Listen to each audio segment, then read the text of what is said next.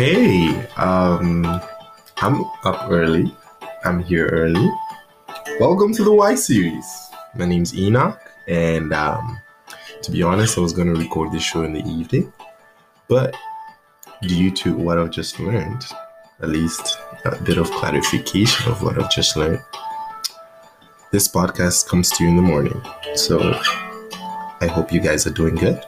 We talked about consistency and um, a bit of um, getting rid of our fears yesterday, but today I have something even more profound to share with you. You're not ready for this. So listen up. I am just basically going to explain what has been happening or what has happened to humanity for the last, I don't know how long has human beings been alive? What, 6,000 years? All right, so this is what happened. This is a story of humankind, and I'm going to name this podcast Why Have You Not Bent the Knee? Because eventually we're all to have to bend the knee. All right, so God creates man and um, puts him in this reality, this existence, this whatever this is, um, and um, inserts them into this reality in time where um, there's a perfect earth where all he has to do is eat and um, live with his wife and you know just perfection you know? The, the life starts in a garden right? As it should. But then god does something very important to man and he gives him dominion over this reality this earth and everything in it. And god gives the kingship of this whatever this is to man. But then, do you know what man does? Um, man sins. Now, here's the thing the price of sin is death. So, in order for you to experience sin, or to dabble in it, or to have a taste, to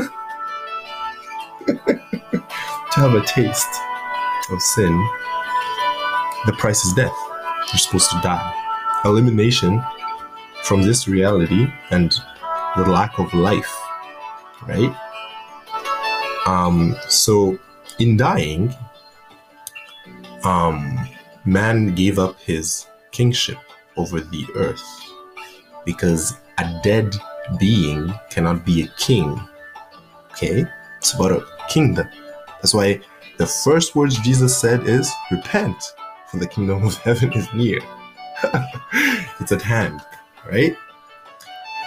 All right, so fast forward like 4,000 years, and Jesus Christ is in the wilderness, and the devil offers him the kingdoms of this world if Jesus Christ gets to bow down to him. What happened? Since when did the devil take the kingdoms of this world, which were rightfully Adam's kingdom, man's kingdom? Right? That's how it's supposed to be. Do you know what happened? That smart, sly, devil realized that if he takes power over death, which is the price of sin, then he has rulership over man because all men are gonna die because of sin. And until Jesus Christ, every single man had been sinning. Everyone, including David, including Moses, including all the best people on earth, including Job right? All right. But Jesus Christ refuses to bend the knee to Satan because he realizes that that in itself is a sin. And Jesus takes up his cross and goes and dies and pays the price for sin, which is death. Now, he wasn't paying the price for his own sin, but he was paying the price for your sin, right? Because he did not sin. And that gave him a right and an ownership to take up his own life because his own life was still intact because he had not sinned. That's why Jesus Christ was able to rise from the dead on the third day and then take the kingdom back from Satan. Because now Satan has no power over death, at least no power over death over Christ. And that means Christ is the rightful king of earth now, and the king of heaven, and all power is given to him, and rulership and judgment and everything. All right? Okay. So now, fast forward to now.